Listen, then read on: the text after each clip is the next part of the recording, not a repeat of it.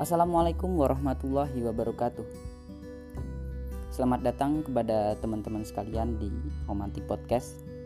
Sebuah podcast yang berangkat dari sebuah tagline yaitu smart, romantik, dan idealis.